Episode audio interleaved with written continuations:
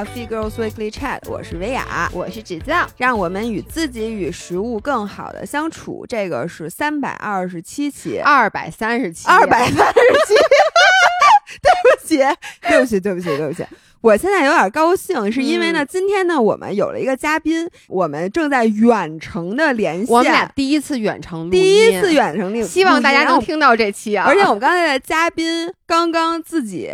对瓶吹了一瓶真露，吹了一瓶，呃，不，吹了一口带瓶的真露，没有倒杯子。然后我先说，我为什么会请这位嘉宾啊？是因为我们俩不是刚去澳门旅游去了吗？去澳门玩了，然后在澳门就玩的非常好。因为原来对澳门就觉得只能是买东西去赌场，我们俩也没钱，又赌不了，嗯，呃，也不能那个 黄赌毒，哪个都不行。然后就觉得挺没劲的，但是这次发现，其实澳门既可以玩购物，然后吃的还特好，并且还有很多户外的地儿可以玩，城市加自然的一个完美结合。对，并且吃和酒店对我们俩也很重要，但是这两个在澳门又特别好。然后我就回来特别激动，但是我就觉得对澳门有一点不满。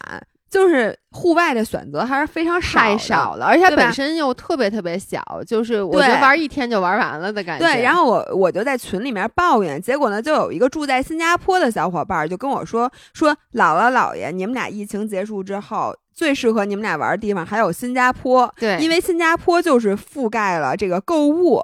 然后吃的东西还吃特好，然后住的也特别好。另外呢，户外有好多好多玩的，还有环球影城。对，然后这个是我们不知道的。于是呢，我就觉得咱们最近大家都不太太平，然后这个疫情啊，再加上这个什么坠机啊，让大家心情都不太好，所以我们就请了一位。对新加坡特别了解的，就是在新加坡住着的上海姑娘，而且她同时也是一个博主，然后来给咱们种草一下新加坡的旅游，咱们云旅游一下。干嘛云旅游？我跟国门大开的那一刻，我就我马上就要去。我们我们现在就约好了。对，然后所以现在请我这个让我隆重介绍一下我们的嘉宾 Stella。然后刚才说了，她是在新加坡的上海人，然后她是这个跨境媒体人，所以她对旅游、对时尚。并且对 F 一，就跑车、大跑车，你知道吗？都非常精通。他是一个斜杠青年，并且他多次作为新加坡旅游局的云游新加坡常驻嘉宾。让我们欢迎 Stella 跟大家打招呼。Hello，大家好，我是 Stella。我觉得你是上头了吗？姐们儿，你酒劲儿感觉没上来呀？没关系，因为 Stella 第一次参加这种远程的录制，我来讲一下。Stella 前面放着厚厚的稿纸，然后他旁边有两个设备都在录音，他同时还要带着蓝牙耳机跟我们连线，所以这他现在有点紧张，但是没关系。然后我在这里感谢一下啊。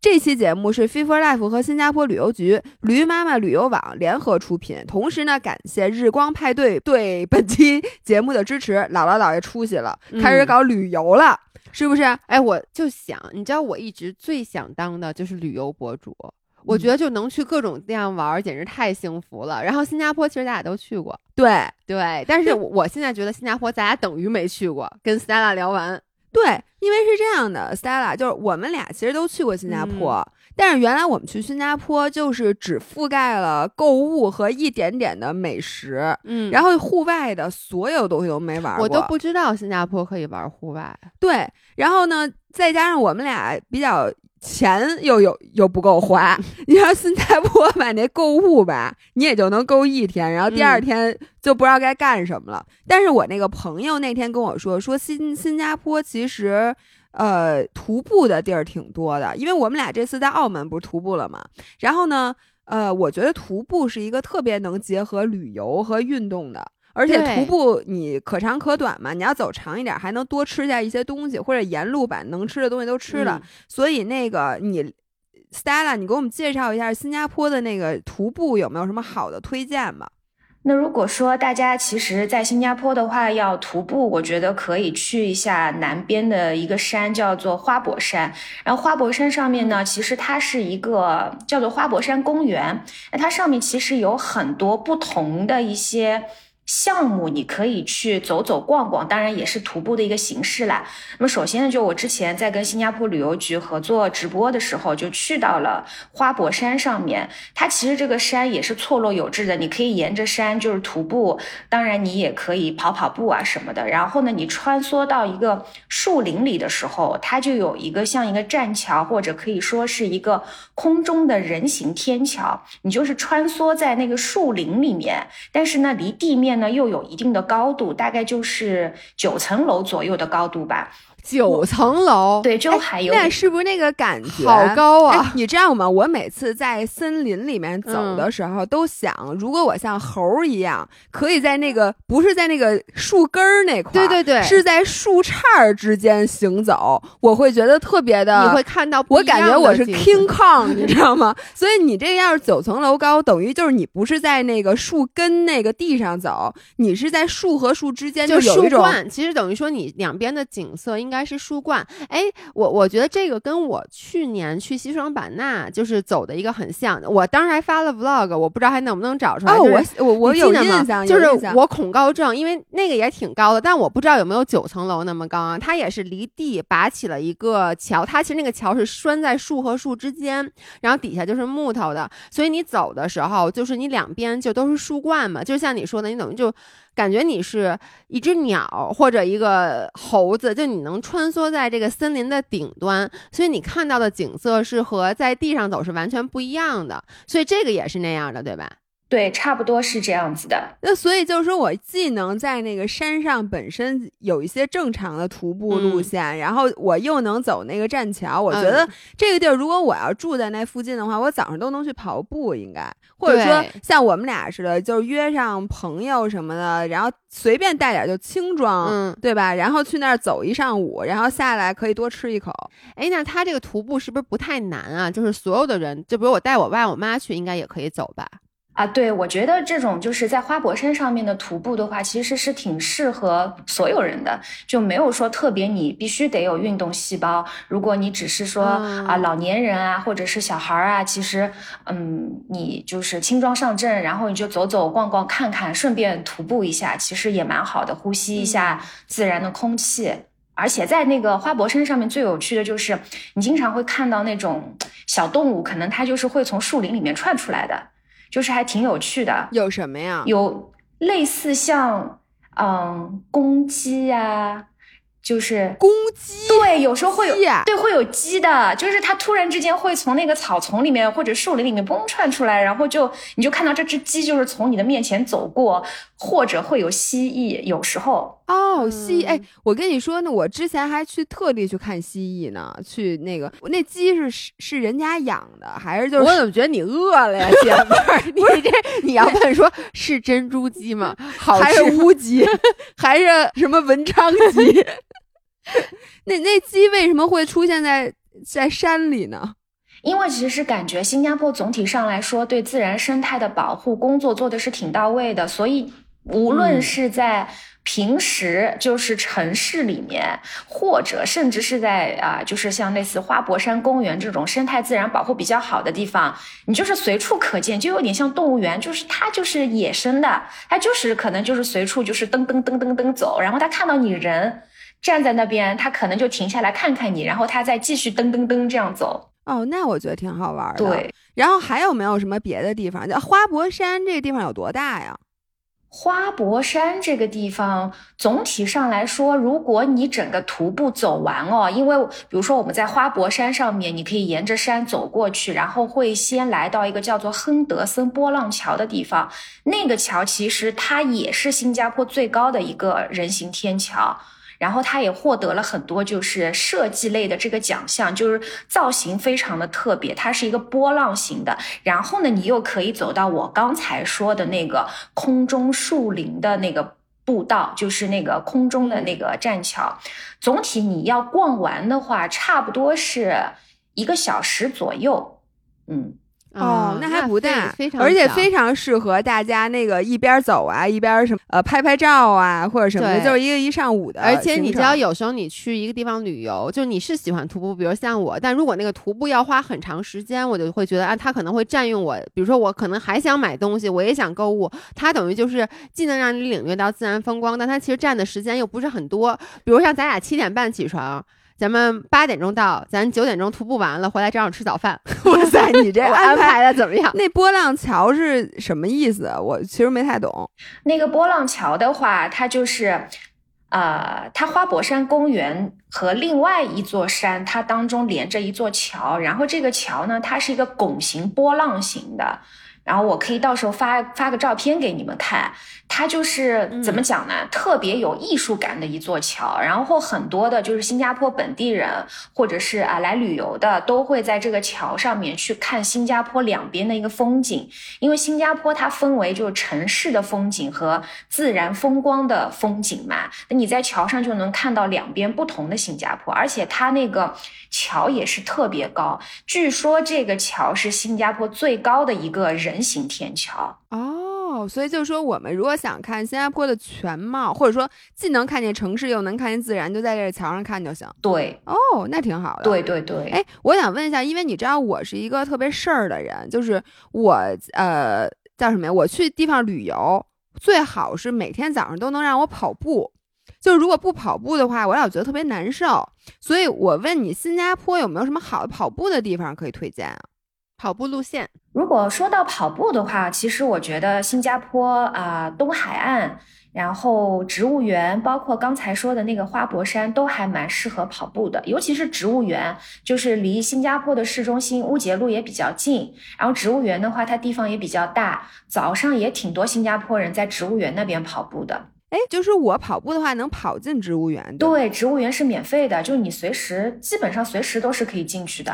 哎哇塞，那老爷一听免费的，然后他眼睛不是因为我你至于吗？不是，我刚才就想问，我说哟，每天早上起来去公园跑步，植物因为北京植物园好像挺贵的呢，好几十块钱呢。我说那这跑步成本有点高，但他一说免费，我就觉得特别特可以别好可。以，因为我觉得在植物园里是最适合跑步的。对，因为你其实负离子就是很多，而且呢，你如果是晒的话，我能理解植物园里面应该也有一些遮挡的，因为我是特别不能接受在跑步的时候很晒。所以可哦能沿着海边跑，如果太热的天气，我就会不喜欢。但我还是会的，所以在海边能跑吗？海边有，就是我刚才说的东海岸，那个就是靠近，对，那个就是靠近海边的。那边跑步、骑车的人也特别多。就我感觉，在新加坡，除了跑步以外，就是骑行。我也知道姥姥姥爷其实对骑行也是嗯比较感兴趣的，所以那边哎也是可以、对也是可以骑车的。哎，骑车有什么好路线吗？就是新加坡适合骑车吗？因为新加坡应该挺平的，对吧？对，它那个如果你在不像重庆似的，你骑车可能就你不就喜欢挑战山路吗？我感觉这个适合我，就是我就喜欢在姥姥之前说过大平道骑它干嘛？我跟你说，这个就是我的骑行路线。哎，Stella，你跟我说说，因为我上一次去新加坡的时候，当时我还完全不运动呢。嗯，就是我既不跑步也不骑车，就我什么运动都不做。然后我就印象很深的是，我和老爷公就去那个什么商场，什么走在路上，我就觉得这是一个运动气息非常浓的城市，就是永远在那，因为新加坡特别特别干净，你知道吗？，对，所以就是你在舔地来着，人家跑步你舔地，没有，就是你知道，就是比如说在北京，有时候你出去跑，就你经常会遇到什么雾霾天儿啊，什么天气不好。但我就感觉我去那几天，满马路上不是骑行的人就跑步的人，这点我当时印象特别深。只是我当时还没有那种欲望，说我想加入他们。对，新加坡是不是运动气氛挺浓的呀？哦，我觉得新加坡运动气氛真的挺浓的，可能这个跟天气和环境都有一些关系。因为我其实之前你说我们北上广深，其实大家也都还挺啊、健康，也会去运动啊、健身啊。可是总体的氛围跟新加坡这边就不太一样。因为我有时候早上起来的话，就看到很多人在晨跑，甚至也有很多人夜跑嘛。因为运动这件事情，几乎啊，我感觉啊，每一个每一个人都会去做这件事儿。那包括刚才大家提到这个骑行的部分，其实新加坡，尤其是最近这两年啊，嗯，大家对于骑行那个热情程度就变得更高了嘛。那如果说骑行的话，也有一些比较适合大家在市中心啊游览新加坡的一个路线。然后可能我们会先从靠近啊克拉码头的一个另外一个码头，叫做罗伯森码头，这个地方也是靠近新加坡河的一个地方。然后呢，我们可以从罗伯森码头去骑到一个叫做阿卡夫桥的地方，然后再骑到克拉码头。可能我现在就是，这是多远？大概整个骑行的路线估计就是五公里到六公里左右吧，应该也不是特别远啊。那非常那很短很短很近。但是这条路线你可以看到很多新加坡的一些城市风景，因为新加坡有新加坡河嘛，然后还有滨海湾，就这条路线是沿着新加坡河，然后骑到滨海湾的，你就可以发现说新加坡很多景点其实挨的都挺近的。所以其实新加坡特别适合骑车玩儿。我跟你说，我在这儿就想说，因为你知道新加坡第一就是市区停车特别贵，就我忘了多少钱一个多少钱来着？哎呀，其实现在跟北上广差不多。不可能，不是跟上海差不多？我觉得，因为北京停车是比上海便宜的。哦，真的。我就记得，我觉得第一停车特别贵，第二我记得新加坡是不是开车它有一个挺严格的限行机制的呀？我现在有点记不得了。新加坡的话，它就因为。啊，总体面积比较小嘛，而且它对自然环境的保护也是比较看重的，所以对于开车这件事情，政府会有很多的限制政策，比如说它的那个车牌，就是新加坡这边说的拥车证。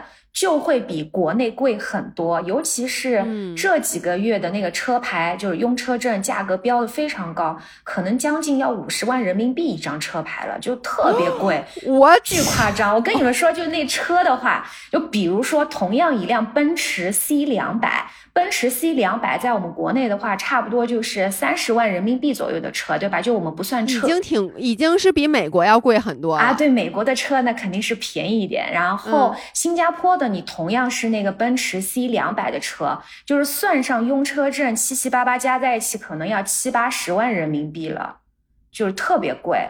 天呐！就如果所以在新加坡，如果有辆车的话，就是富豪。所以就是我我我是觉得，像刚才 Stella 说的，就是新加坡，因为真的比较小，它可能市区也比较集中，所以而它也没有那种特别不适合骑车的季节，不像北京，你说一入冬了，你是没法骑车的。所以我就感觉那边骑车的人，就是不管是骑车运动还是骑车代步的人都非常多。对的，是是这个样子的。而且呢，我觉得新加坡。虽然平时会下雨，就你说不定的，它就是突然之间给你下个暴雨什么的。那即便你在外面骑车，你随时随地都可以躲在一个有雨棚的地方。就如果一不小心半当中骑车，哎，突然间下雨了，你还是有地方可以避避雨的。所以就这一点的话，就挺不错的。所以去新加坡旅游，我觉得有一个特别好的，就是比如说我就去玩，不管我是玩自然还是玩这个城市，我其实可以租一辆山地车。哎，那租车方便吗？因为我我有的时候想在一个城市骑车玩儿，但我发现那租车，一个是那车特破，一个是那租车那店也反正特别不好找。那新加坡咋租车呀？新加坡租车也蛮有意思的，有二零一七年、一八年的时候，就当时有 OFO 跟摩拜进新加坡嘛，当时是当时有的。然后现在的话，摩拜好像也有，但是有新加坡本地的另外一个就是 APP，就是你可以租车，而且在我刚才说到那个骑行的地方，就什么罗伯森码头啊、克拉码头啊、滨海湾金沙啊、鱼尾狮公园，就那条路线上面有很多可以给你借自行车的地方，还是。挺方便的，就跟我们国内是不是可以异地还车呀？就比如说我在这鱼尾狮借完车，我要到什么滨海路或不骑了，我就换一个地儿给还了也行，是吧？对对对对对。哦，那还挺好的。哎，那新加坡骑车能环岛吗？环岛的话也有，就是我有一个朋友，就是他就是特别就是要骑行的，他可能就是一骑就是骑几个小时的那种。他们会有一个环岛的路线，但是具体的可能我也要问问他们了。对，这个我觉得大家可以知道，就是其实新加坡我觉得就有点像，比如说咱们台湾，就有的时候你是可以环岛玩的。嗯嗯。所以大家如果硬核爱好者的话，还可以干这个。哎。然后那个就到你的问题了，对，因为我我现在我想跟你说，我之前去新加坡，一个是那个时候我不运动，然后呢那个时候我也我不知道我去新加坡之前我没有做攻略，嗯就当时我的感觉是，我觉得这地方很小，我感觉我去那儿随便玩一玩就行，所以我现在挺后悔的，因为当时我去嗯我也是挺多天的，然后我现在回想一下，我就去了一下那个环球影城。啊，然后确实我在环球影城和海洋馆玩特别好，我在这还是呼吁大家，如果说你去新加坡的话，环球影城和海洋馆还是非常值得一去的。但是那个不是在圣淘沙吗？然后我当时在圣淘沙，我就看到好多那个。广告牌儿，这种宣传牌儿是各种极限运动的，但当时因为我一个时间比较紧，第二就是我我可能不太敢。可是最近就是我们那天在群里一说，然后我们就发现我们的朋友住在新加坡的朋友就玩了好多那个极限运动，而且那边好多项目是只有新加坡有的。我感觉好像大部分在圣淘沙岛上。嗯，对的。因为圣淘沙它其实也分两个部分，一个叫圣淘沙名胜世界，就是刚才就是姥姥姥爷就是说到的，呃，什么环球影城啊 Universal Studio 啊，对，嗯那个算名胜世界那个部分。然后呢，刚才说到的一个极限运动的部分，它就是在圣淘沙岛上面的嘛。然后它岛上也有一个公园，叫做呃那个 Sky Park by A.J. Hackett，它那个公园里面就有三个可以说是极限运动啦。第一个就是一个叫做巨型秋千的，它是一个嗯，就是你你人会一个水平的一个呃俯冲，然后像荡秋千趴在上面哎趴着的，就是你整个人水保持水平的一个状态，趴着的。然后呢，它会从一个很高的地方，就是像荡秋千一样的，把你从一个很高的地方往下这样冲，然后对着这个海滩、海。就是冲下去，你就会觉得好像你马上整个人要俯冲进海洋的那个感觉，挺高的。我来给大家描述一下，因为我还嗯真的特意去看了那巨型秋千的嗯视频。首先，那个巨型秋千那根杆儿嗯，跟那个咱们坐那大海盗船那个杆儿一边高，所以它那个摆荡的那个半径非常就跟特别大，并且我刚才看了一下，你想一下，你就是 Superman 那姿势、嗯趴着啊，然后那个秋千快到什么程度？时速是一百二十公里每小时。我的你明白吗？就好像你是一颗子弹，我知道一一百二十公里每小时，就我要开车我都有点晃的开车上高速，咱们北京高速的那个最高的那限速一百二，你想你是嗯俯冲着趴过去，然后这边是圣淘沙岛那个山，那边就是海，所以你等于你从山的冲到海里，没错，然后再冲再哎回来，那玩意儿绕多少就是荡多少下哎，荡多少下啊？荡不是一下，我记得。对，就是反复很多下吧。因为上次是我有点像海盗船啊，有点有就是一个巨型的海盗船，啊，对对对，一个没有船的海盗船，海盗，你就是船，我你就是 船，并且你是船底儿，因为你是趴着的。然后我哦看到那个他们拍了好多，就是抖音上面什么的也有那种视频，是不是你你身上给你带摄像头还是怎么着啊，对，它会在你的手腕上面去绑一个摄像头，然后就是全程记录你那个惊恐的表情，就是从你要拉这个呃绳子，嗯。要准备往下冲，到整个摇摆来摇摆去的那个过程，它都会把你的这个表情和这个过程都记录下来，非常刺激。老伴儿，我问你，你敢吗？不是我跟你说啊，我虽然有很严重的恐高症，但是海盗船是我所有的这些项目里面，就是游乐场项目里面我最喜欢做的，因为我还挺喜欢那种失重的感觉的。啊，你喜欢失我重喜欢感是吗？，对，就是我害怕高，但我同时就我我每次坐海盗船，我是啊，就那种叫。就是你觉得心特别痒痒，然后你就把你的那个痒痒就给嚷出来那种感觉。我每次都觉得我那心，就是我每次也是，就是那种撕心裂肺的叫，但是我叫的时候，我觉得我要再张嘴再张大点儿，我那心脏就直接从我嘴里出来，因为你知道，你那心就一下，你就真的觉得你提到嗓子眼儿，所以我喜欢那个感觉，就你是喜欢我？特别喜欢，因为我不敢坐过山车，其实不是因为我害怕，一个是我恐高啊，但是最重要的是我晕过山车，因为过山车经、你知道哦它的那个 movement 不是固定的，然后一会儿大头朝下，一会儿快一会儿慢，但海盗船就是，我觉得第一它很爽，第二它不晕。嗯，就是我不会做完以后头疼或者想吐，所以这个项目我跟你说啊，我去新加坡一定下次要。我们去新加坡，我告诉你，他不是逞能吗？你下飞机之后直接给他拉对秋千上。第一站，没问题，我跟你说，我不能做，主要不是因为我害怕，是因为我这隐形眼镜，我觉得我俯冲完之后，我可能第二圈什么都看不见。你说你睁着眼睛那么高时速，我觉得我隐形眼镜可能飞出去。他不戴眼镜是吧？没有我觉得那种食宿它不可能嗯让你带任何。你知嗯道那个我们去玩那个水上的乐园，嗯所有的那个框架镜都不允许你带，而且并且是提前称体重，并且你知道体重拿巨粗的马克笔给你写手背上，所有人都能看见。哎，我啊我给你们讲过这个故事吗？因为我看到 Stella 那稿子里说是蹦极呀、还是巨型秋千也称体重、啊，对是吧？对对对，我蹦刚想极肯定要说都称称体重的，你看，我跟你讲，我这次不是去那个三亚的那个亚特兰蒂斯水嗯上世界嘛？然后你知道他玩的那个水上项目，他呃基本上所有的项目，就是尤其是坐在一个小皮划艇里，从那个高处往下、嗯那种激流勇进，激流，勇进，但是他是从高处往下下的。嗯不仅要称体重，他还得给你配比，比如说这两边坐的人和这两边坐的人，他得 balance，要不然他就翻了。哎，那像我这种就不敢称体重的人，我就不能玩了，不能玩，而且并且不是说你称完体重只有工作人员知道，你知道就完了，他还会大声的报出你，然后给你写在手背上，然后你 during the whole tour 就是你我我为什么要伸出我的手，就跟大家能看见似的，你整个玩的过程中，你这个体重一直在你的手背上，并且你知道你这可不是光着身子的体重，你是而且那天你知道你们的姥姥穿的是潜水服，你知道潜水服里都是水，然后你称的体重就是那上面的体重。哎，所以我跟你说，我要蹦极之前，我得跟他说，你等一下，我得把脱光我得了。我得先上厕所不是，。而且我得脱光了，我得把什么那个妆都卸了，然后我连内衣都不能穿，你知道吗？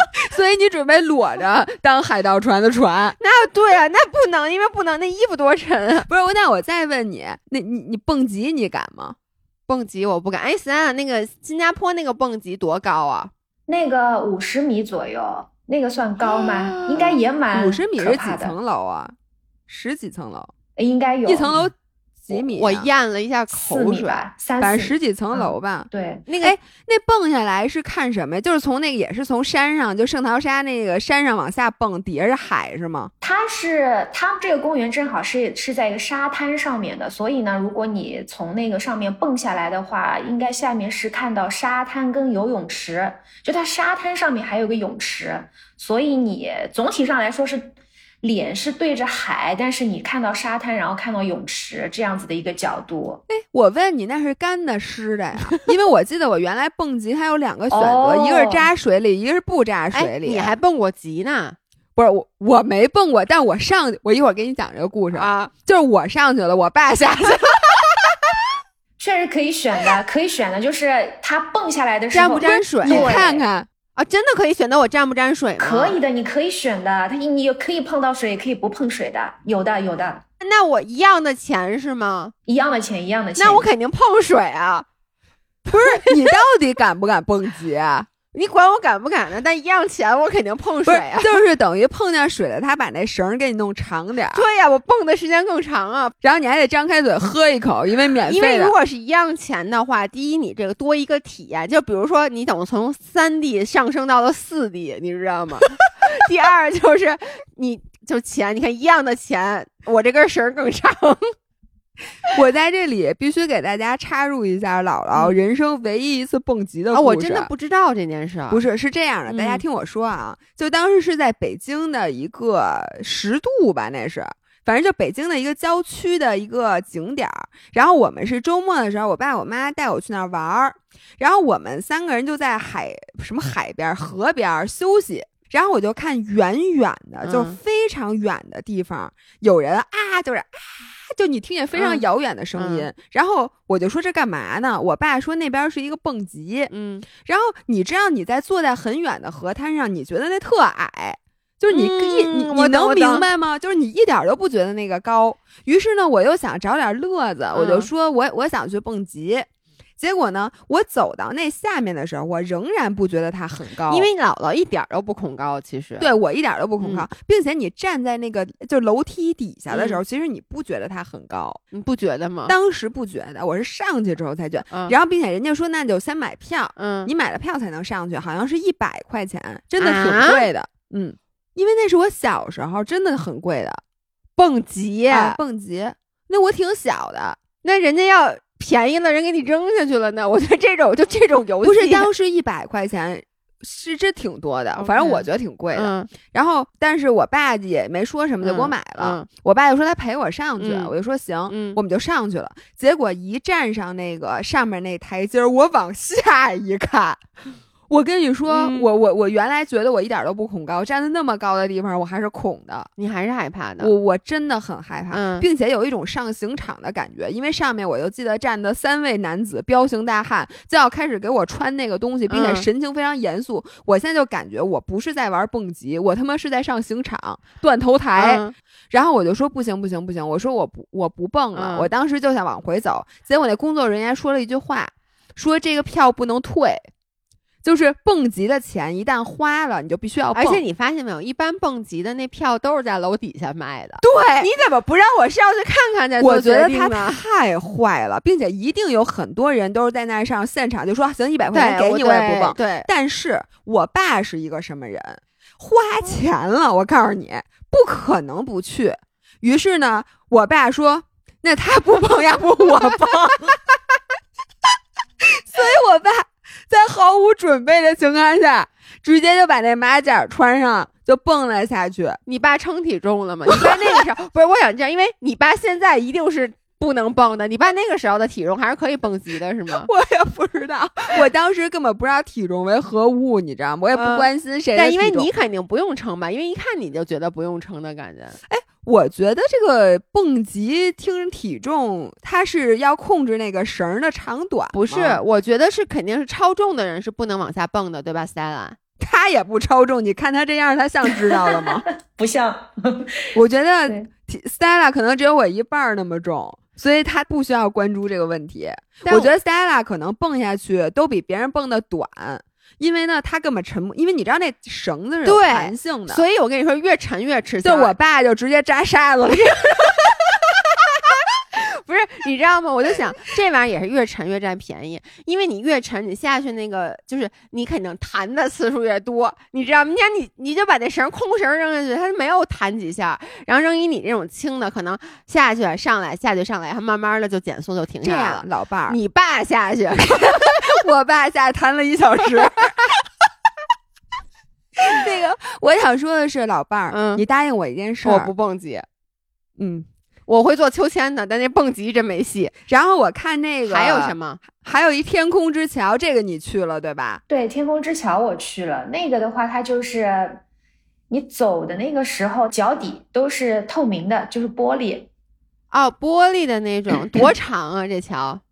一百多米，一百米、五十米，因为它不是一条直线的桥，它是一个丁字形的，就是你可能走一段儿，然后你就可以哦往左拐、往右拐，然后再去看一下旁边的哦东西。哎，那你恐高吗？还好我没我我倒是没那么害怕，那可能所以你可以走那个是吗？对，我就我就走了那个，但如果你让我蹦极，我可能有点害怕，就我特别害怕那种失重的感觉，所以我只能走走那个桥。我也特别害怕。哦，你知道我是我其实最害怕的是悬空的感觉，就是那你那桥肯定害怕。对我不是我就要分享，就是你知道加拿大那个 CN Tower，就是多伦多电视塔，它那个就是在那个顶上就有一层，就是有一片地面是空的。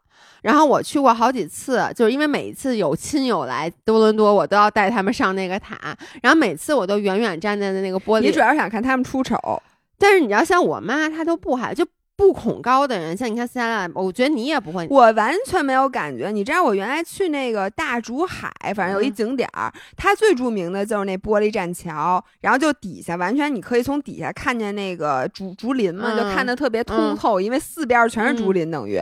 然后我就安安静静的走到那头，往回一看，发现跟我一块儿去的小伙伴儿每个人都跟蜘蛛侠啊，似的，对，我就就是趴在地上。他们趴是错的，你知道吗？我走到那，因为后来有一次我和我妈去，我妈就说你上来，我我妈想给我照张相，你知道吗？给我爸发过去。我跟你说啊，我 literally 是我脚走在那上面，我一开始说我不低头，我说嗯我就那么仰着。后来呢，但是你知道你不低头是没有办法。我妈说你坐下，我给你照。然后我就低头看了一眼脚下。我操！我跟你说，我当时我我一点都不夸张，我的腿立刻就真的像面条一样软，我就跌倒在那个上面。然后我当时的第一反应是我赶紧仰过来，呈大字形，我躺下，因为我不敢看。如果我趴下，就像蜘蛛侠那样，你还是能看见的。我赶紧就躺下了，而且我那我想问你，躺下你不得翻过来才能继续往前走吗？我就不，我就躺着，然后我就那样，嗯嗯，你能理解吗？就是蠕动，就孤溜出去。你知道你这个行为是什么吗？嗯你知道，比如说地上有一只虫子，你嗯喷了杀虫药之后，那虫子就翻过来了，嗯然后它那腿儿会对。我就是那么移出去的，因为我觉得多伦多塔那更可怕，是因为你看，就是呃，新加坡这个是不是也是它下面是自然风景吧？对那个桥底下。沙滩，它圣淘沙岛嘛，沙滩什么的，我觉得沙滩什么还好，包括你说，你看底下是竹林，你知道 CN Tower 底下，你看见它是各种啊其他的摩天大楼和那个车，就车水马龙，你知道那种。显高显高。显高，没错，一个是显高，一个是我觉得我掉下去不摔死也得被车给撞死，你没得被大楼尖儿给扎死。就那种会让你更恐怖。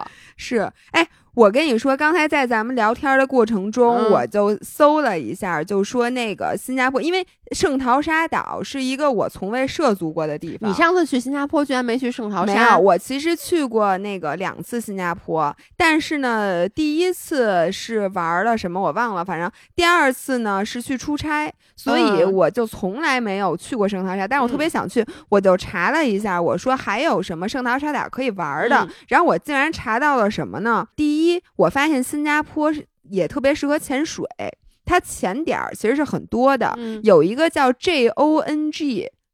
重障重障杠杖，不知道反正哎，上海人怎么念 J O N G？哦，上海话的话，囧囧囧，种囧啊，对对，种种种种种不知道怎么读这岛，哎，咱们别在这儿 butcher 人家的地名了，行吗？不是，然后对，然后还有一个叫韩都岛，嗯然后我看它就非常适合潜水，并且很适合夜潜。那个虫囧囧岛，嗯非常适合夜潜。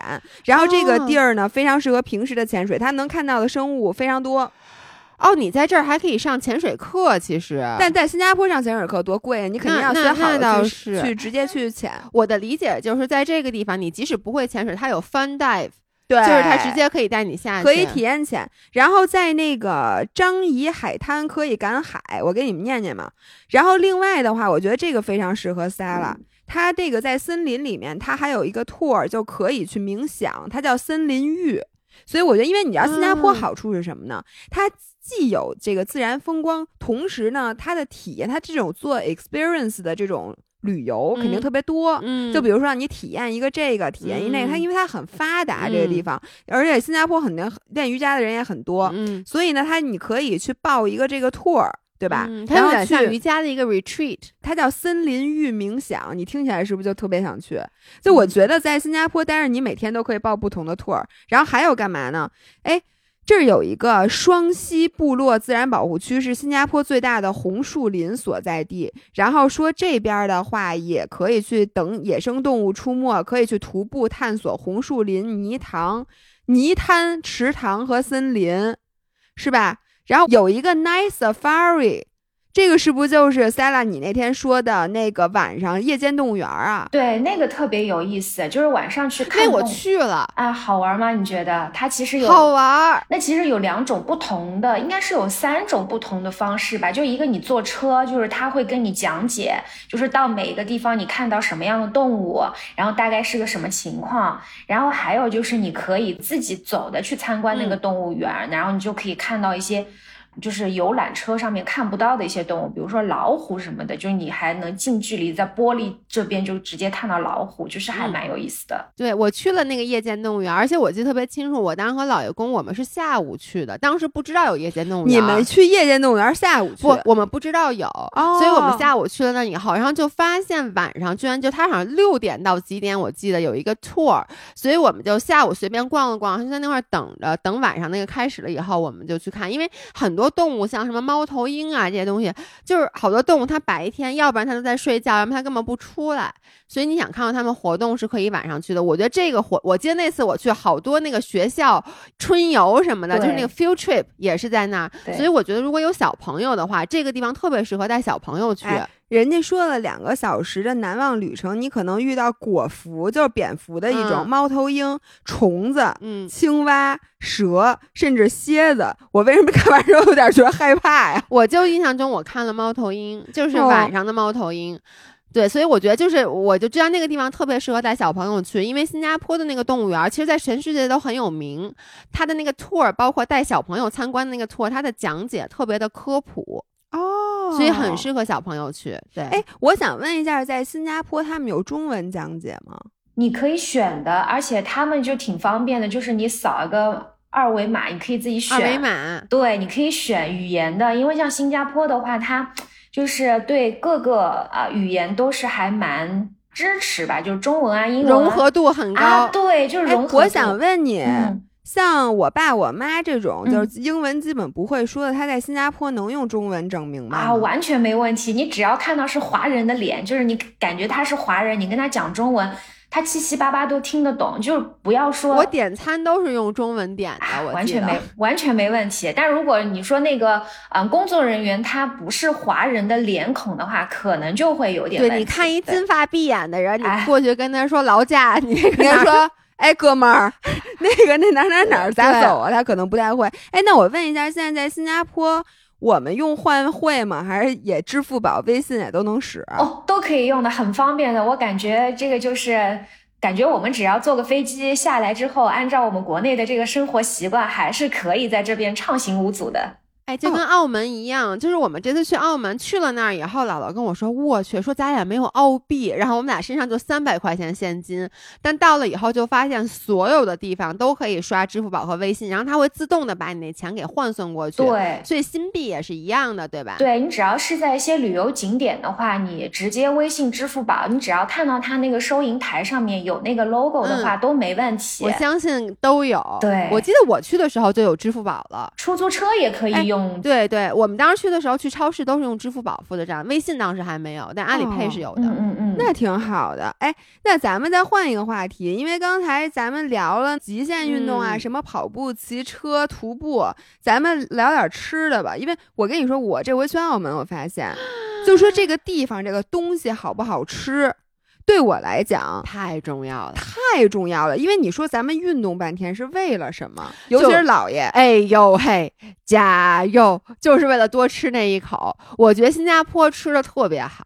哎，对你之前在新加坡都吃啥了？我吃大螃蟹，你知道我为什么觉得新加坡特别好吗？而且那次我就跟我妈说，就是这个地儿特别适合带父母去，因为它其实更多还是亚洲人的口味。。对，就它也有西餐，我我相信它也有很多的很著名的西餐厅，但是我印象最深的一个是我们吃那个就新加坡最著名的大螃蟹，哎，呃太好胡椒蟹。胡椒蟹，还有另外一个口味儿是什么味儿的来着？我们都点了。啊，就是有那个红颜色的那种辣椒螃蟹，然后还有那种黑色的黑胡椒辣椒螃蟹，对吧？嗯，对对对，黑的、红的，因为你知道吗？大家在网上会分成两派，一类说黑的好吃，一类说红的好吃。嗯，我就想说，你点两只啊，你干嘛呢？所以我和老爷公每次我们吃了好两次还是三次，每次都是点两只。然后那个螃蟹，因为我觉得螃蟹很麻烦，但那个螃蟹是大螃蟹，对，而且他把你那个拆的足够碎，拆得足够碎他能给你拿钳子夹碎的，都给你夹碎了，所以吃起来一点都不麻烦。而且我跟你说，就那个黑椒汁儿和那红椒汁儿拌米饭哎呦，我跟你说，你你就把那汁儿浇在米饭上，然后呢，把那蟹肉就那大蟹腿儿都给浇在上面，然后拿勺一挖，稀里呼噜的吃，哎呦，我跟你说香。哎，这个吃哪家啊？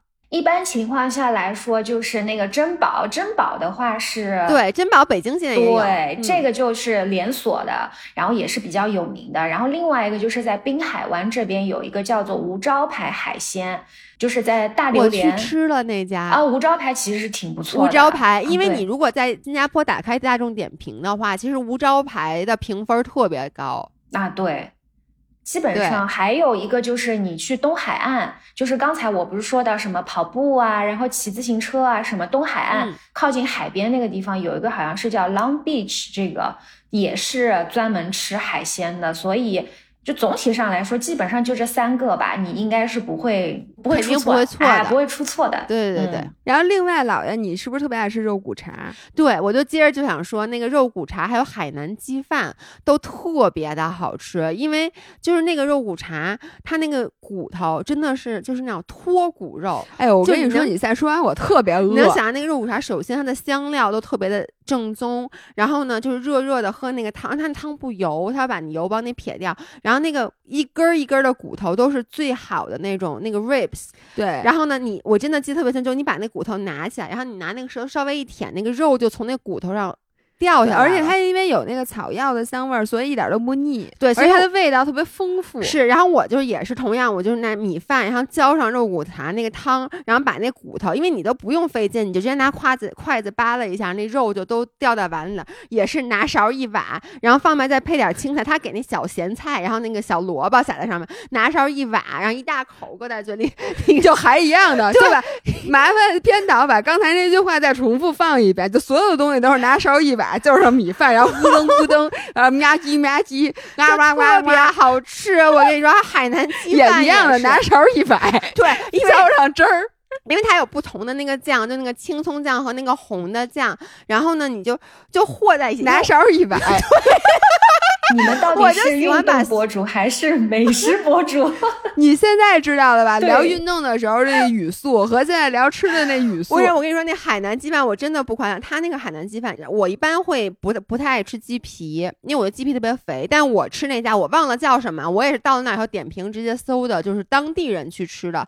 他那个鸡一点都不腻，他好像除除了白斩，就它不是纯的白斩，它应该用了一些香料，对，所以就是真的就是和上那酱，和上米饭。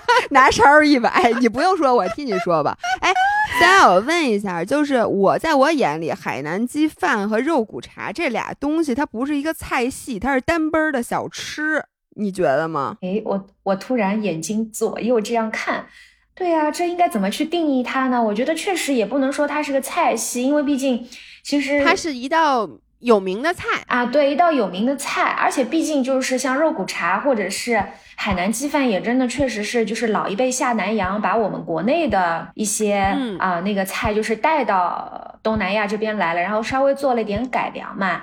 但其实如果说到肉骨茶和海南鸡饭的话，那确实是还是由我们国内的，就是这个传统过来的。那我、嗯我可能想跟大家讲的就是一个叫娘惹菜，就是我不知道就是姥姥姥爷有没有吃过娘惹菜我们俩上礼拜在万宁，就在你上礼拜咱们开会，你提到娘惹菜以后，我们俩特意在万宁，因为你知道万宁也有很多就是是一个桥村，东南对一个侨村，嗯嗯就东南亚的好多侨民侨村，我们俩特意去吃了娘惹菜，然后我们俩之前其实是可能吃过，但没有注意。啊，就可能是在一些东南亚的馆子，它有一些菜是娘惹菜但它不是专门的娘惹餐厅。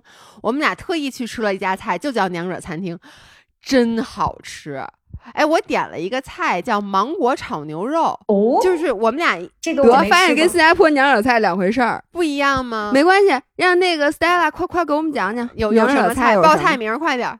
哎，完了，报菜名儿。就是就是，其实娘惹菜它是就是中国菜系跟马来菜系合成的一道，就是像马六甲那边的一个菜肴，因为当时那个历史背景，fusion，对，就是它融合了它当时的一个历史背景，就是以前老一辈就是下南洋，然后呢就华人嘛，就那一辈是华人，华人就跟啊、马来本地的。结合在一起就是结婚嘛，然后生下来的那个第二代就叫做娘惹，什么巴巴娘惹，所以呢就巴巴是男生，哎对，对巴巴是男的，娘惹是女的。对对对。这我们俩在那个娘惹菜那个墙上那大海报上都学啊对对。对习了。是是是是，所以呢，它就是那个烹饪的方法，就是中国菜的烹饪方法，然后再加上马来的那个香料，就是结合在一起。那么，嗯。那么娘惹菜里面的话，就是比较有名的一个。就是吃的比较多，就可能是一个什么娘惹的薄饼，他们就是新加坡这边的话就薄饼啊，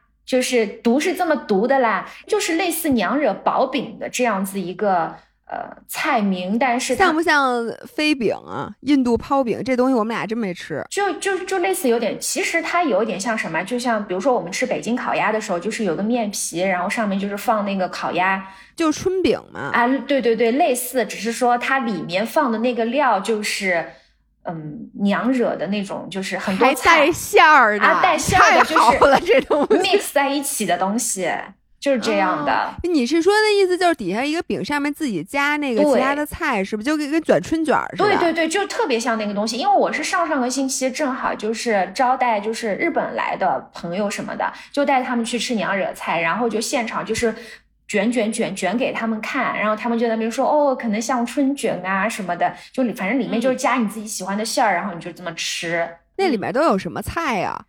它就是把很多那种菜混在一起，然后再加一点这种马来的这种香料、调料什么的，举举在一起。但具体里面是什么馅儿，我就你看两个嗷嗷待哺的人，你给我们说几个娘惹菜的菜名儿行吗？我们俩都咽口水了，现在。完了，这个菜名我都读不出来，因为它全都是那种，它全都是那种可能马来语加那个什么拼音，那菜我都读不来。完了，我特别喜欢吃一个那个马，就是我们那天去田养餐厅，我特别喜欢的一个是我觉得它的那个咖喱是很有特色的，它既不是印度咖喱，也不是日本咖喱，也不是泰国咖喱，就是。它是东南亚咖喱，对东南亚咖喱，我觉得它相比起来可能更接近泰国，因为它里面应该是有一点椰可不嘛，泰国就东南亚，那可不是接近吗？但是它跟东泰国咖喱还不还不一样，对，因为它有一种马来的香料做的咖喱。对，确实东南亚的很多就是香料，它就是混合在一起，然后就弄出了这个新的菜系。所以你说它到底是马来的，然后还是泰国的，还是什么？这个好像也很难。很难去定义它，总之就是这块地方特有的娘惹菜，就是这样子。对，哎，那新加坡，因为我们在澳门，其实不光吃了那个港式饮茶什么的，其实它的比如说日餐、西餐什么也特好。我相信新加坡各大菜系肯定都有特别 fancy 的餐厅。我想问你，有没有能够给我们说几个，比如说推荐几个你吃的特别好的，比如说日料那边是不是？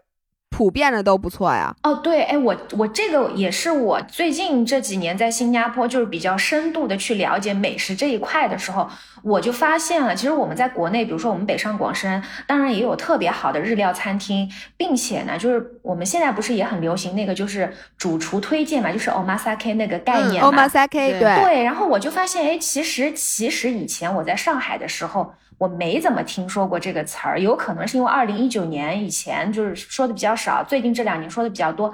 新加坡的话，就因为很多的日本人确实都会在新加坡这边生活啊什么的，所以就有非常多的那种比较优质的那些日本的厨师就在新加坡自己开餐厅。那么如果说到日料的话，就是在那个来佛士酒店。来佛士酒店一楼，它有一家餐厅叫做 Oshino，它也是做那个 omasake 的一个日本餐厅。它那个餐厅，我说一下，omasake 的中文是会席。对，它其实就是你不用点菜，它是一道，比如比如有八个 course、十个 course 那种，然后从前菜到一道一道，或者只吃寿司的，或者说是寿司再加上什么煎物啊、烤物啊、什么西物啊，什么东西都有。它有很多种不同的类别，然后这个也是我们特别推荐大家，如果出去吃一个好的日料的话，就点这个，基本就没什么毛病。对，一般不会踩雷。对，然后那家刚刚我说到那家 Oshino 的话，它也是就是比较有。有名的，当然，如果你去旅游之前，可能你要提前一两个月就得订那个餐厅，不然的话，一两个月，对，就是特别特别热门。因为在新加坡的话，也不是随便什么人都能订到的，因为它那个地方特别小，它可能只能坐三桌四桌人就结束了，所以它每天。就只能接待这点人，你就必须得提前订。然后呢，关于不知道为什么听到人特别难订之后，我就更想去了。对，就有的时候这种稀缺性跟那个，这也不能叫它饥饿营销。总而言之，就是它比较稀缺，所以你就会觉得能吃到那个餐厅也挺不错的。然后呢，西餐，哎，我想问你，嗯，比如说你刚才说那家应该算是新加坡比较贵的吃会席的地儿，那个大概人均多少钱啊？那个大概人均可能是要一千新币，也就差不多四五千人民币左右，就那个比较贵哦，那真的是贵。那那我想问一下，就是新加坡的，你你能比较吗？因为其实现在北京和上海的这种会吃会席的，嗯，呃，他们说其实性价比不够，呃，北京的比最低啊，嗯，然后说上海比北京性价比高一点，但是其实我们这次去澳门那个朋友就说，在澳门吃日料同样的档次，其实它会比在北京、上海便宜，我不知道在新加坡是会便宜还是会贵啊？嗯，因为可能新加坡它所有的东西都得靠进口，所以也不能说便宜。尤其是因为新加坡它，你吃饭的话，它会算一个 service charge 跟一个 GST，就是他们那个税。所以本身看价格，就有的时候我们经常有一个错觉，我也经常在我自己社交媒体的视频里就说，就我们在点菜的时候就看哦，这个菜十五块钱新币，那个菜二十块钱新币，好像跟我们国内差不多。但你可能稍微点个酒，因为新加坡的酒很贵，再加上它每一个账单上面都给你算上一个服务费，再算上一个 GST，、他把小费给你加在里面，是的就跟在那个美国、加拿大一样，你感觉你吃一顿饭一百块钱，你还得再给二十块钱的小费。对，就突然之所以间其实新加坡还是贵的，贵的贵的贵的不便宜。所以咱们还是得攒钱。所以那个刚才那个一千新币的那个餐厅之外，因为我觉得我现在觉得我有点吃不起，有没有什么稍微平价一点，但是然后好订一点，然后我们去旅行不？因为你说提前两个月订有点不太现实。我两个月盯上我两个月的 trip 我还没想好呢，就是一般可能就是比如提前，比如说一周或者几天之内订就能订上的这种日料餐厅啊。有的基本上，其实我我自己觉得，就是说在新加坡比较不容易踩雷，就是说它可能没有那么有名气，但是你去吃的话，其实口感各方面还是很不错的。就比如说，嗯，商场里面的你乌节路或者是滨海湾啊，Marina Bay Sands 金沙里面的一些日本餐厅，呃，Koma 那个也不错，那个就可能你提前一个星期或者是提前个几天订都能有位置的，并且它的那个环境各方面，就你进去就是哦，就是很惊艳，就是特特别厉害，就是环境到那个菜的品质各方面都是蛮不错的。当然，西餐我觉得，嗯，在新加坡也都是就不怎么踩雷，就是有可能是因为新加坡它本身一个大融合的环境，对，所以呢，再加上食材的一些新鲜度都不错，所以我觉得总体上来说，你随便进到一家餐厅吃都不会碰到什么太大的问题。嗯，我觉得还有一个选择，其实是在酒店里面吃，对，因为其实酒店的餐厅，你甭管西餐还是它当地菜，嗯还是日餐，它都是很有保证的。所以我现在就是作为一个重度酒店的爱好者，因为我知道我出去玩儿，嗯酒店好不好，fan 不 fancy，哎在我眼中是非常重要的。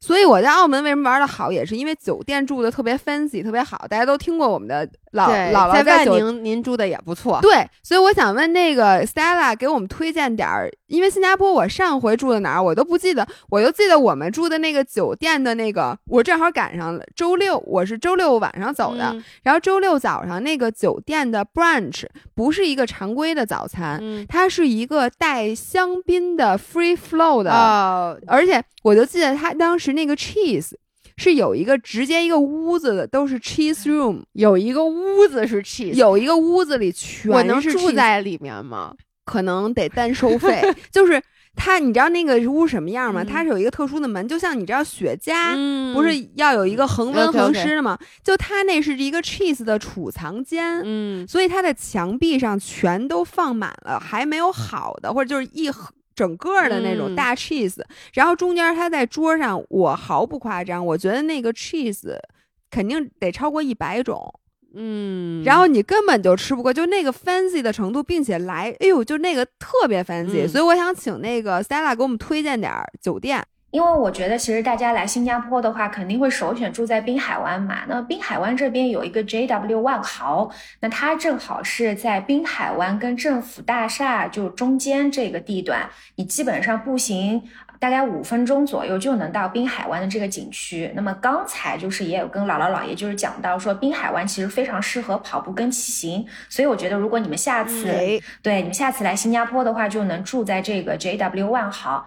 那么当然，它酒店楼下也有非常多好吃的餐厅，其中呢有一个叫做 Akila Back，这个是我特别喜欢的一个融合的一个日料餐厅。对，这这个我刚想跟你说，它里面什么？它里面的一个特色，它就是意大利跟啊、那个日本餐的一个融合。哟，两个我最爱吃的菜之一放在一起，对，而且我跟你说，就是它那个环境特别好，再加上它最大的一个特色就是它每个季度换那个菜单，它都是会会配不同的日本的威士忌的酒，所以就是每道菜配一个酒，特别有特色的。哟，我觉得咱 咱咱可以的，咱就我脑海里已经在想意大利和日本的融合菜长什么样了因为因为你一会儿还会推荐别的，咱们到时候把这个你给我写下来列一对对单子，对对到时候我放在那播客底下。对放嗯 show notes，你接着说，接着说，我现在已经饿的不行了。好，然后呢，它这个离那个政府大厦其实也挺近的，政府大厦附近也有蛮多的这个景点可以走走看看嘛。那然后呢，第二个酒店的话就是也是万豪，但它不是 JW 万豪，它就是 Courtyard by 啊万豪 Singapore Novena 这个酒店呢，它是位于新加坡的第十一游区。新加坡其实嗯跟啊上海、北京也像，它是会分一个个片区的嘛。那么这个片区的话，它就比较类似于像上海的静安区或者是徐汇区市中心旁边的区这个概念。那么我觉得住在这儿的话，你就比较可以感受到新加坡市中心的一个居民的氛围。然后呢，包括这个 Novena，它这个地方现在是新加坡著名的一个医疗中心，所以呢，我觉得就说，呃，如果你想体验啊新加坡城市就是啊居民区的一个感觉，然后又离市中心特别近，坐地铁两站就能到乌节路的话，那就住在这个万豪酒店是不错的。然后呢，还有第三个酒店就是 The Clan Hotel，它是。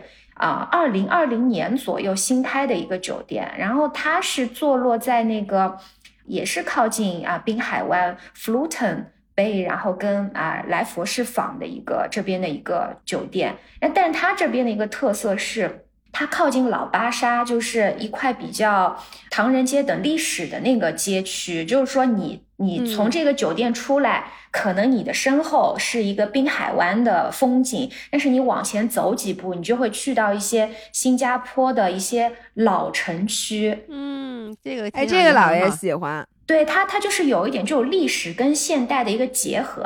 你往这边走，去到现代的新加坡；你往那边走呢，就去到了一个啊充满历史感的一个新加坡。所以，而且这个其实很适合，比如说你想去散个步、遛个弯儿什么的，你就很很就进老城区会很舒服。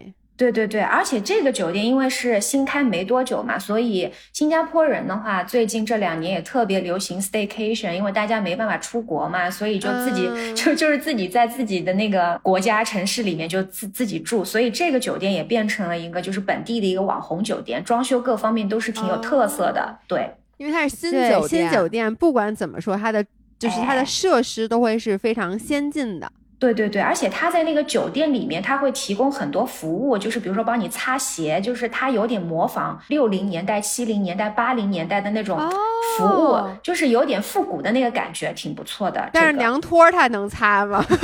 给你擦的脚，你可以你试试看，然后咱咱们拍拍个视频。你没问他我那个什么可不可以？洞洞鞋管不管擦？不是，问一下，哎，咱们徒步回来那鞋那么脏，能不能帮我们擦一下？然后还有一个酒店，就是刚才就是姥姥姥爷不是有说要去圣淘沙去体验那个极限运动嘛？那圣淘沙岛上的话呢，其实有一个 W 酒店嘛，有，它那边的话风景就特别好，就是又适合跑步跟骑行，这个就又是你们俩特别喜欢的。地方，我觉得你们肯定会喜欢。首先，一个它是离刚才我们说到的那个极限运动那个公园不是特别远，可能坐个车几分钟也就到了。然后，其次呢，它就在一个叫做深涛湾，叫做 Sentosa Cove 的地方。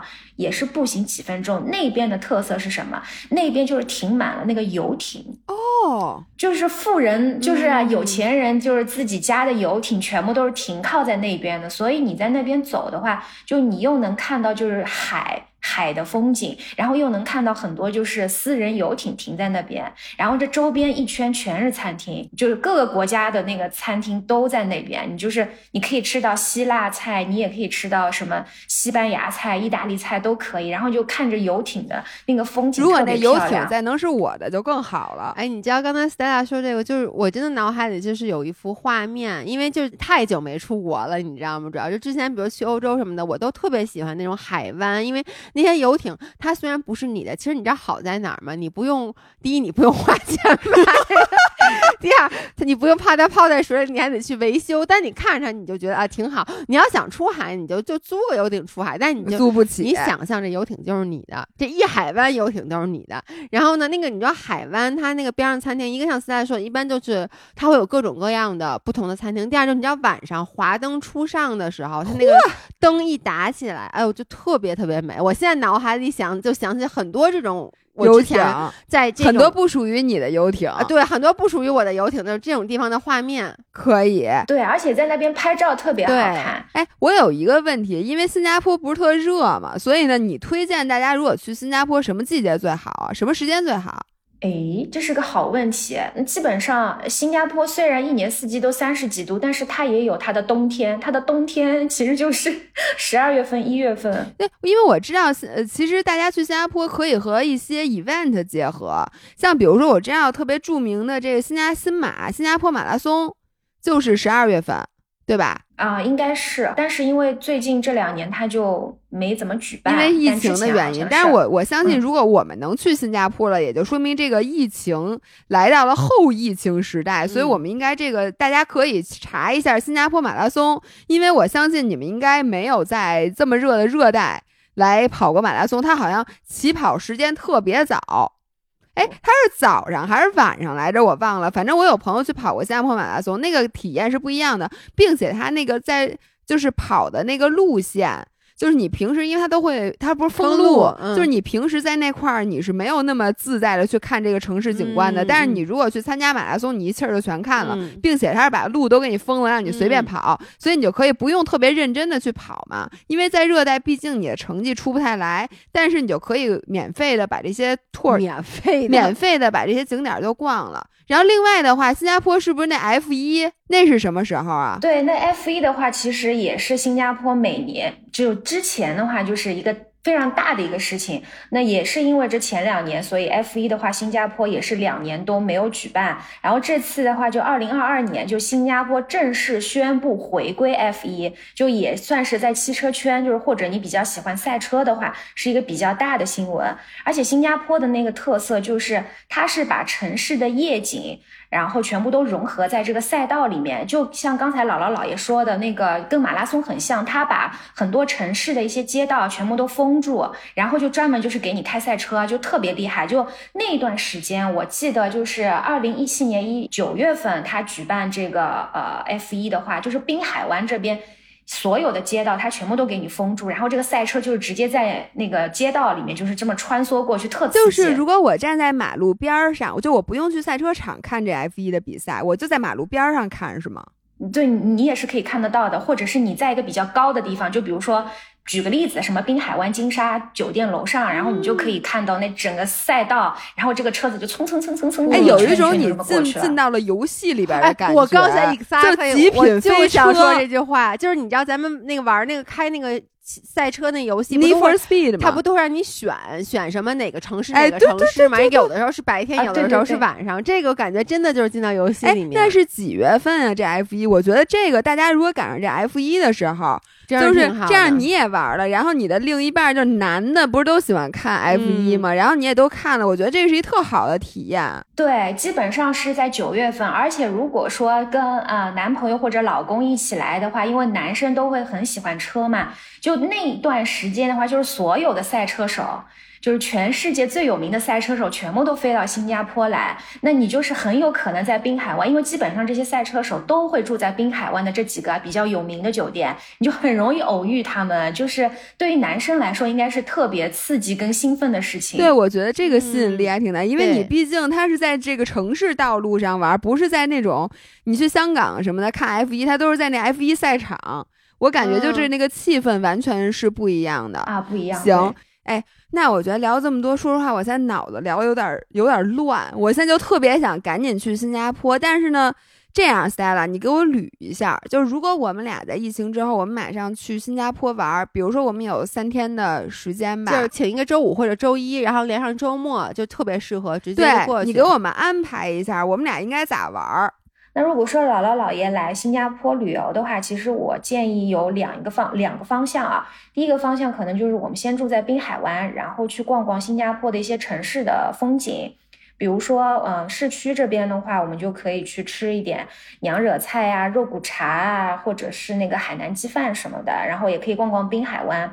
那当然呢，我们就是从那个城市的话，我们可以去去啊动物园什么的。刚才我们也讲到白天的动物园、夜间的动物园。当然，新加坡还有那个就是猛禽公园，里面就是有非常多的那个各种珍贵的鸟类。哦，我这个我听说过猛禽公园，嗯，可以去看一下，科普一下都有什么鸟。尤其是带着小朋友的话，就更加适合了。哎，这还真嗯是。是，如果说呢，就是我们想住在圣淘沙的话，那刚才我也有介绍过圣淘沙的那个 W 酒店嘛，那我们正好就可以顺便再买一张圣淘沙的 Fun Pass，你就可以去玩到刚才我们有讲到的一些什么极限运动啊，然后它圣淘沙岛上也有它自己的一些餐饮，就你可以在这个票里面都包这含 Fun。Pass 是所有的刚才咱们说到的极限运动都包含在里面，是吗？对，基本上是的。它后面也有一些说明，可能我们也要就是看仔细一点。但是基本上我们刚才提到的那些东西基本上都有。而且圣淘沙岛上是不是可以，就是我晒晒太阳，然后在沙滩上躺一躺可以躺，下海游游泳？对，可以。我上次去有好多人在玩沙滩排球，是是是，所以就就那块儿的话，就特别适合姥姥姥爷，就是比如说啊玩一些就是简单的水上运动，然后跑步啊、骑车啊，或者就是徒步逛逛都是 OK 不错的。哎，那我想问一下，这 Fun Pass 多少钱啊？我在网上有看到，它差不多是一百八十块钱新币，但是呢，它可能是一百八十块钱新币包含一个积分，然后你用这个积分去兑换岛上的各种不同的游玩的项目，然后这个就要看你自己的喜好了。哦，我我懂了，其实这样挺好的。就比如说像我，我买完这 Fun Pass 以后，我可能比如那天空栈桥我不敢走，然后我就不去玩那个。比如它里面我我讲啊，是不是比如说有有三百个积分或多少，然后我可能玩这个游戏加这个游戏二百五十个积分，剩下那五十个积分，